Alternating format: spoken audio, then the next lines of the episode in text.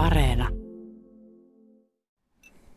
Kolme ja puoli tuhatta seuraajaa sulla tällä hetkellä Instagramissa ja, ja täällä on mahtavia luontokuvia, eläimiä ja, ja maisemia jonkun verran Pohjois-Suomesta ja täältä Kainuusta. Onko tässä joku erityisesti joku näistä kuvista semmoinen, mitä mä tässä nyt sellaan, mistä sä itse oot, mihin oot erityisen tyytyväinen? No sanotaan, että ehkä, ehkä semmoinen niin kuin itselle mieliinpainuvia tärkeimmät kokemukset on ne parin vuoden takaiset Ilveksen kuvaamiset.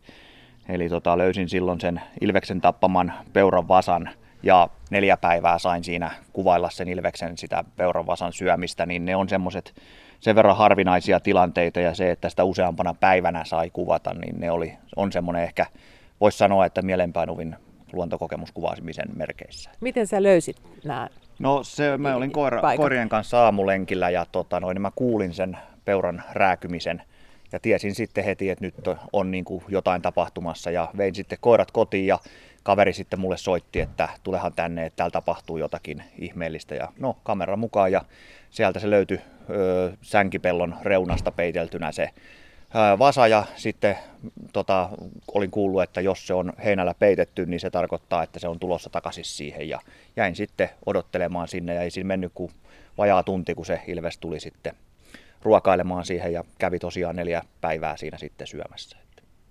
No millaisia hetkiä ne oli, kun sä olit siinä, et nyt ihan silmäkkäin, mutta melkein upean Ilveksen kanssa? No onhan se, Ilveshän on niin kuin Suomen näistä petoeläimistä se vaikein, vaikein kuvattava, koska se ei, ei tule käytännössä mihinkään siis asetetuille haaskoille ja ruokintapaikoille, että sen pitää itse saada se tappaa.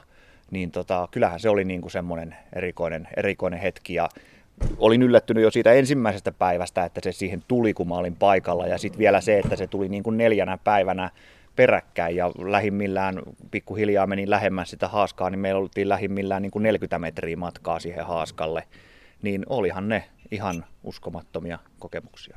Sitten sä jaat täällä Instagramissa omia kuvia, jotka on todella upeita. Onko sulla joku, onko se ilves vai onko sulla joku muu eläin, joka on erityisesti sun sydäntä lähellä. Sun nimimerkkihän on muuten täällä Instassa Owlman 80, pöllömies. Joo, eli siis pöllöistähän se koko kuvausjuttu tavallaan alkoi.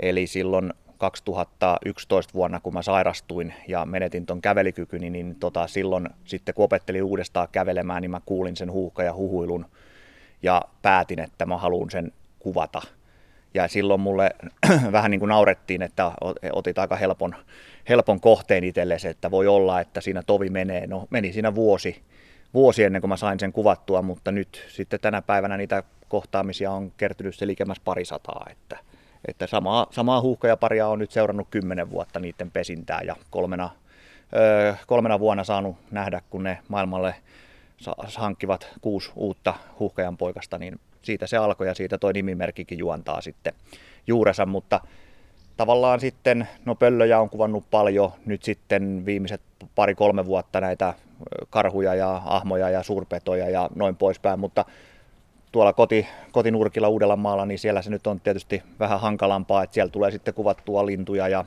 no, peuroja, hirviä ja noin poispäin, että siellä, siellä sitten on vähän erilaiset kuvauskohteet. Onko sulla joku tietty eläin, jonka sä haluaisit saada erityisesti luupin alle lähitulevaisuudessa? Öö, no sanotaan, että no nyt näitä petoja on tietysti nähnyt tässä. No Ilveksen totta kai haluaa aina mä nähdä kuin mahdollista, mutta sanotaan, että nyt ehkä sellainen ensi kevään haave olisi se, että tota, pääsis semmoiselle oikein kunnon aggressiiviselle tai aktiiviselle tota noin, niin metson kevätsoitimelle.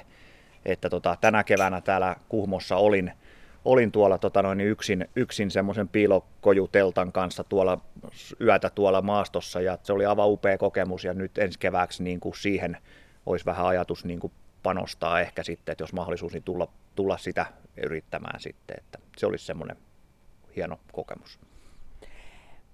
Sä kerroit sun sairastumisesta, sulla on MS-tauti. Kyllä. Miten se vaikuttaa tähän sun luonnossa liikkumiseen?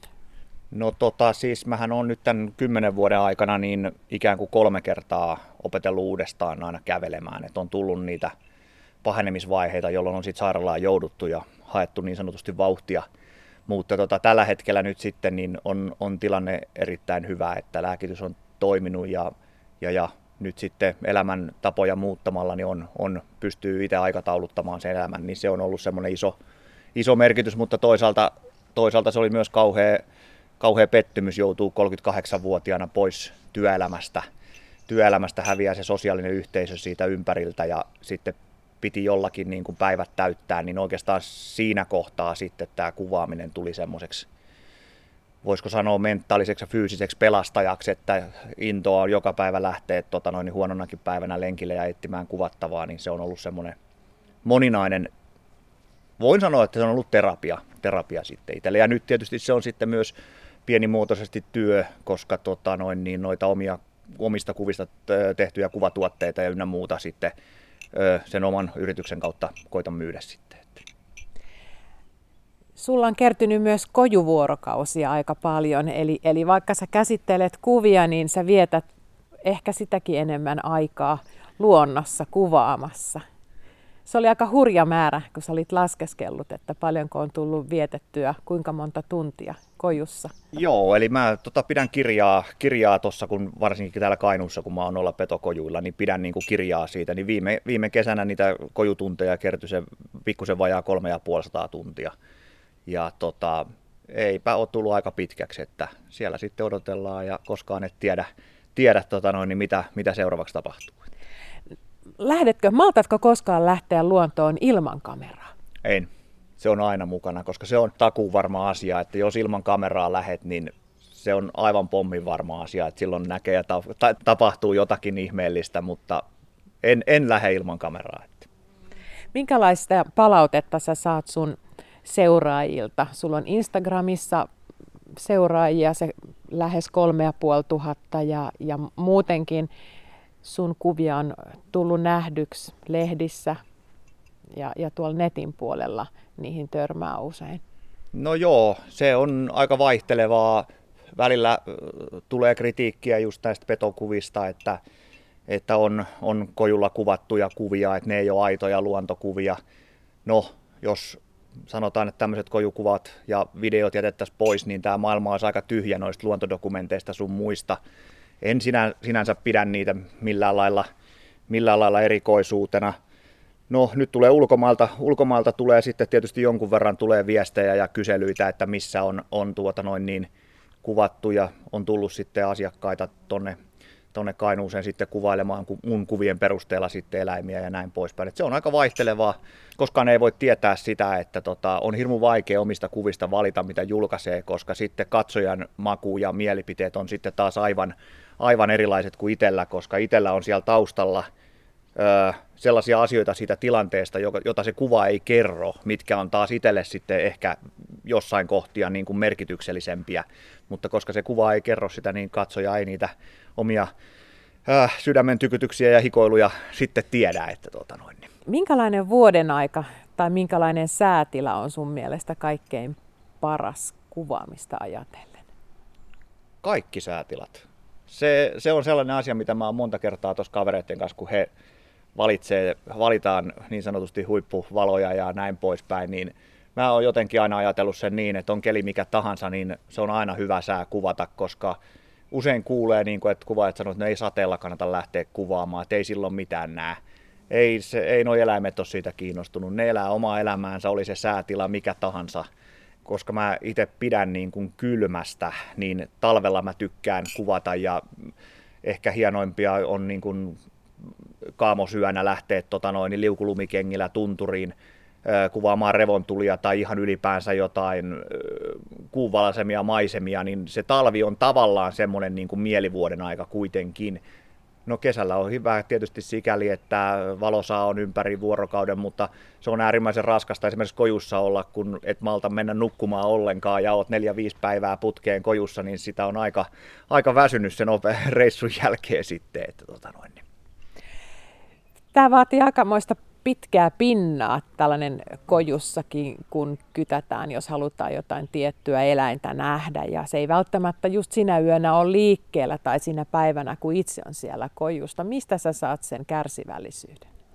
No se on kanssa sellainen asia, mikä on täysin muuttunut tämän sairastumisen jälkeen. Et mä olin aikaisemmin semmoinen hirveä touhuja, että, että mulla ei saanut olla hetkeäkään niin, että ei mulla ole mitään tekemistä tai että mä en tiedä, mitä mä seuraavaksi teen. Että mä olin semmoinen yli, ylisuorittaja, työholisti niin sanotusti, ja tota, mutta se muuttui sitten, sitten kun tajus, että, että, että asioita täytyy tehdä nyt, nyt eikä tulevaisuudessa. Ja en mä tiedä, onko nuo vauriot tuolla päässä sitten osunut semmoiseen kohtaan, että nykyään, nykyään sitä on semmoiset aika, aika lehmähermot, varsinkin jos kuvaamisesta puhutaan, että tuolla voi tunti, tunti tolkulla olla tuolla luonnossa ja siinä ikään kuin unohtaa sen kaiken muun, muun elämän ja ne keskittyy ainoastaan siihen luonnon seuraamiseen.